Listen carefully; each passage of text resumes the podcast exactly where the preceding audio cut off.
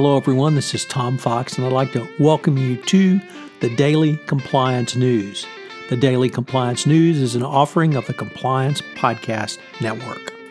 August 20, 2019, the Dog Years edition. And we'll start with that story from the Wall Street Journal.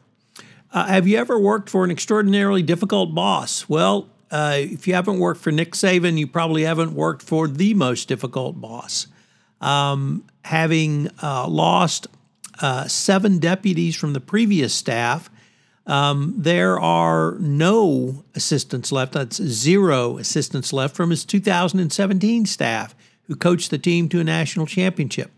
One example of a wholeness well, um, last year, Alabama beat uh, University of Oklahoma in the semifinal game of the national playoff.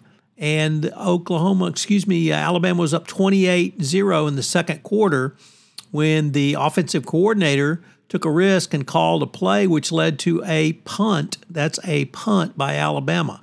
That merited one of Saban's famous slash notorious ass chewings the next day.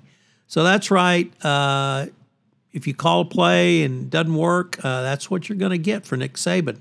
Having said all of that, um, you have to wonder what it was like because uh, Lane Kiffin equated the passage of time in Tuscaloosa to dog years, where three years is like 21.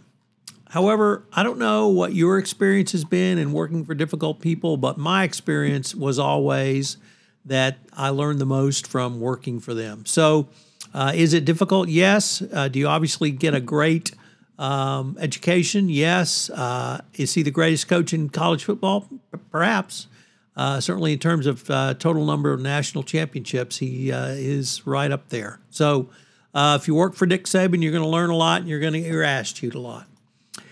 next up, from the FCPA blog, Martin Kenney. He is a lawyer in the uh, British Virgin Islands who writes and comments quite often on um, UBOs or undisclosed beneficial owners, um, the debate on whether or not a company should disclose their ownership, uh, shell corporations, and those sorts of things. And typically, I really don't uh, follow suit too much with uh, Mr. Kenney's remarks, but in this blog post, he absolutely lambastes the American Bar Association for putting up a fight against proposed legislation that would help prevent money laundering and a host of other cl- crimes in the United States. Um, the uh, legislation uh, once again discusses disclosing uh, UBOs or ultimate beneficial owners, and the American Bar Association has come out dead set against this. Uh, I'm a member of the American Bar Association. I've written to the president of the American Bar Association explaining my position that why this is a complete, total, and utter abdication of our responsibility as lawyers. Uh, and like I said, while I typically disagree with Mr. Kenney, I have to agree with him 110% uh, that the ABA is resisting law to prevent money laundering, and there's no cognizable reason for them to do do so going forward.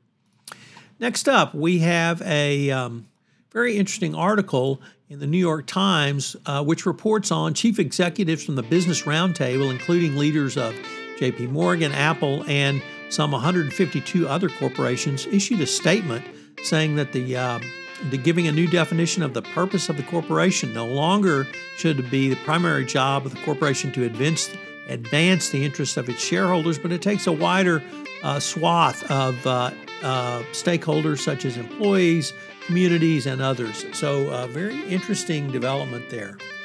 And then finally, Arthur Levitt, the former head of the Securities and Exchange Commission, had just a lambasting op ed piece in the Wall Street Journal today about the proposed changes to weaken internal controls by this SEC. Daily Compliance News is a production of the Compliance Podcast Network and a proud member of C Suite Radio.